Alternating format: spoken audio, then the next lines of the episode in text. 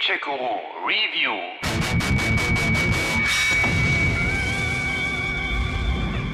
Ja, scheiße. Wird sich so mancher Freund gepflegte Echtzeitstrategiespiele im Allgemeinen und der ohnehin raren Western-Games im Besonderen gesagt haben, als die Desperados-Reihe 2007 nach drei durchaus ansprechenden Folgen für lange Zeit in der Versenkung verschwand. Sie kriegen nicht genug, was? Ach komm schon, McCoy. Es ist nie genug. Klingt, als hättet ihr beiden Spaß gehabt. Jetzt hat sich Publisher THQ Nordic der Sache angenommen und das Münchner Entwicklerstudio Mimimi Games, den Namen feiere ich immer noch, also Mimimi Games damit beauftragt, einen weiteren Desperado-Teil zu produzieren. Die hatten ja bereits mit Shadow Tactics Blade of the Shogun bewiesen, dass sie das mit der Echtzeitstrategie gut drauf haben. Klingt auf jeden Fall so, als würde uns da wieder mal ein richtig guter Western erwarten. Oder etwa doch nicht? Wollen wir es hoffen? Nun also Desperados 3. Wobei das ja eigentlich gar nicht der dritte, sondern sogar schon der vierte Teil ist, weil 2001 gab es mit Wanted Dead or Alive Folge 1, damals noch von Spellbound entwickelt. Es folgte fünf Jahre später Desperados 2 Cooper's Revenge, 2007 dann Heldorado, das ursprünglich als Erweiterung zu Desperados 2 geplant war, dann aber nach Stress zwischen Publisher Atari und Entwickler Spellbound doch als eigenständiges Game erschien. Mitgezählt? Richtig, das sind dann schon drei. Verstanden. Danach war dann auch erst einmal Schicht im Schacht. 2013 übernahm THQ Nordic die Markenrechte von Desperados, 2017 dann auch die von Heldorado um 2018 dann endlich auf der Gamescom Desperados 3 anzukündigen, das, wie wir ja gerade gelernt haben, eigentlich Desperados 4 heißen müsste. Aber okay, 3 ist ja immerhin nah dran. Die hätten das Ding ja auch Desperados 15 nennen können oder 12.409. Schon gut. Aber macht Desperados 3 denn jetzt da weiter, wo der letzte Teil, Heldorado, aufgehört hatte? Wir erinnern uns, zumindest die Älteren unter uns. Da ging es um zwölf Missionen, die Cooper und Friends für die Witwe des korrupten Eisenbahnmagnaten Lloyd Goodman übernehmen mussten, der wiederum der Gegner in Teil 2 war, und um den perfiden Plan des mexikanischen Revolutionärs El Cortador, den amerikanischen Präsidenten zu ermorden. Das Übliche. Antwort nein. Desperados 3 ist vielmehr ein Wie alles begann. Was in unserem Fall heißt, es handelt davon, wie sich John Cooper, Dr. McCoy und Kate O'Hara sowie die beiden Neuen, der Trapper Hector und die Voodoo-Dame Isabel, kennengelernt haben. Mr. Cooper, ich wurde angeheuert, um sicherzustellen, dass dieser Zug nach Flagstone kommt. Ich würde es zu schätzen wissen, wenn Sie mir nicht in die Quere kommen. Also gut, Mr. McCoy. Dr. McCoy. Gut. Dr. McCoy. Zusammen wollen sie der zwielichtigen DeWitt Company das Handwerk legen. Die verlegt ohne Rücksicht auf Verluste ihre Schienen westwärts und macht sich damit in der Bevölkerung keine Freunde. Neulich haben sie das Haus von Old William abgerissen. Warum das denn? Können die ihre Schienen nicht zwischen unseren Häusern verlegen? Ich sag's euch. Wenn die zu meinem Haus kommen, dann zeige ich den Eisenbahnpennern, wo der Hammer hängt. Was auch daran liegen mag, dass die Schlägertrupps der Company die Bürger terrorisieren und überall einen auf dicke Hose machen. Wobei sie dann auch gleich mal mit einem unserer Helden, mit John Cooper, aneinander geraten. Hast du was an den Ohren? Ich trinke nur noch aus. Hör zu, Arschloch. Diese Stadt gehört jetzt uns. Wenn er raus sagt, dann soll... Erneut also eine Eisenbahngesellschaft, wie schon in Desperados 2, was zwar nicht sonderlich einfallsreich ist, aber okay, die Story ist insgesamt auch so ganz ordentlich geworden. Keine Sorge, Junge. Es sieht schlimmer aus, als es ist. Was auch daran liegt, dass John Cooper dabei noch ein ganz eigenes Ziel verfolgt. Hast du ihn gefunden? Weißt du, wo er ist? Muss das jetzt sein? Was zum Teufel ist los, Hector? Ich meine ja nur, wir hatten gerade so viel Spaß. Warum jetzt alles verderben? Hey, ich bin nicht hier, um den guten Samariter zu spielen. Wir wissen beide, dass er für DeWitt arbeitet. Also sag mir einfach, wo er ist. Das Spielprinzip ist ganz klassische Echtzeit-Taktikstrategie, wurde aber hier und da noch sinnvoll verfeinert und verbessert.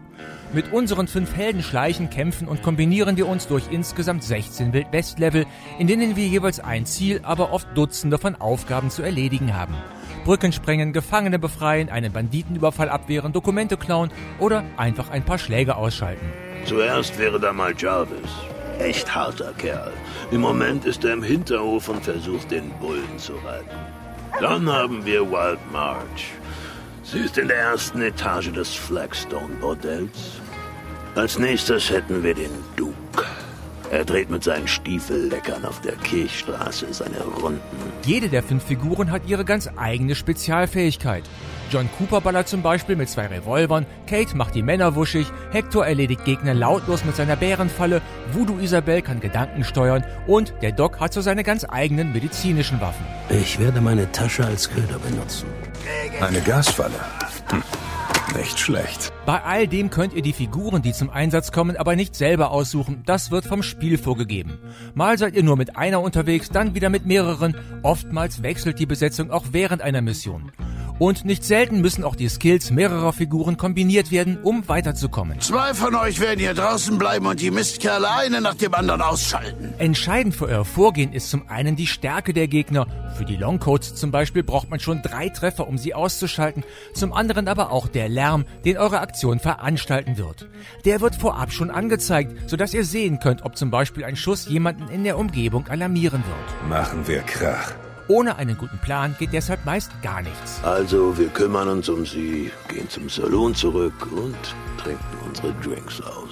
Das ist kein besonders detaillierter Plan, Hector. Was glaubst du, warum ich auf dich gewartet habe? Dabei kann man auch oft ganz einfallsreich die Umgebung mit einbeziehen.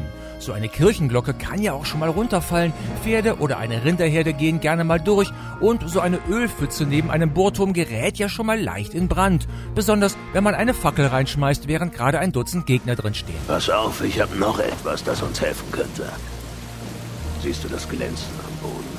Das ist Teeröl, brennt wie Zunder, sogar bei Regen.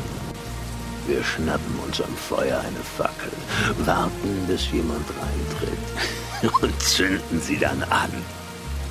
Tja, ich finde, das ist einen Gedanken wert. Andererseits kann uns die Umgebung aber auch selber zur Falle werden. Hunde bellen und Hühner gackern zum Beispiel schon mal laut, wenn man an ihnen vorbeischleicht. Sowas kann den schönsten Plan in Sekundenschnelle ruinieren. Ja, aber. Kein Aber. Aber nicht nur vor der Umgebung müssen wir uns in Acht nehmen, auch unsere Gegner handeln erstaunlich intelligent und planmäßig.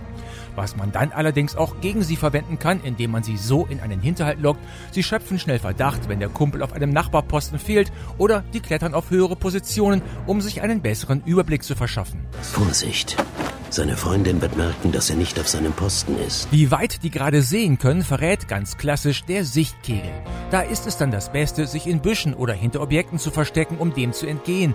Oder besagten Sichtkegel großräumig zu umschleichen. Oder die Wache so abzulenken, dass sie woanders hinschaut. Sieh zu, dass er sich wegdreht. Ich erledige den Rest. An Stellen, wo es dann zu viel werden könnte, wird der Showdown-Modus eingesetzt. Da könnt ihr die Zeit anhalten, um mehrere Aktionen zu planen, die gleichzeitig ausgeführt werden sollen und diese dann irgendwann auf Knopfdruck abrufen. Trotzdem werdet ihr, gerade zu Beginn, recht regelmäßig ins Präriegras beißen. Ständiges Speichern ist da erste Cowboy- bzw. Cowgirl-Pflicht. Was muss ich denn hier alles selber machen? Sämtliche Level sind abwechslungsreich mit viel Liebe zum Detail gestaltet und zudem auch äußerst lebendig. Da muss man dann schon mal aufpassen, dass man keine Zivilisten verschreckt oder gar verletzt. Die grafische Umsetzung ist wirklich aller Ehren wert. Besonders die Animationen der Figuren, die per Motion Capturing umgesetzt wurden, ist einfach hervorragend. Einfach großartig. Gleiches gilt für die Dialogregie. Sehr lebendig, mitunter sogar witzig, wenn sich die Helden mal wieder gegenseitig auf den Arm nehmen oder ironisch das Geschehen um sie herum kommentieren.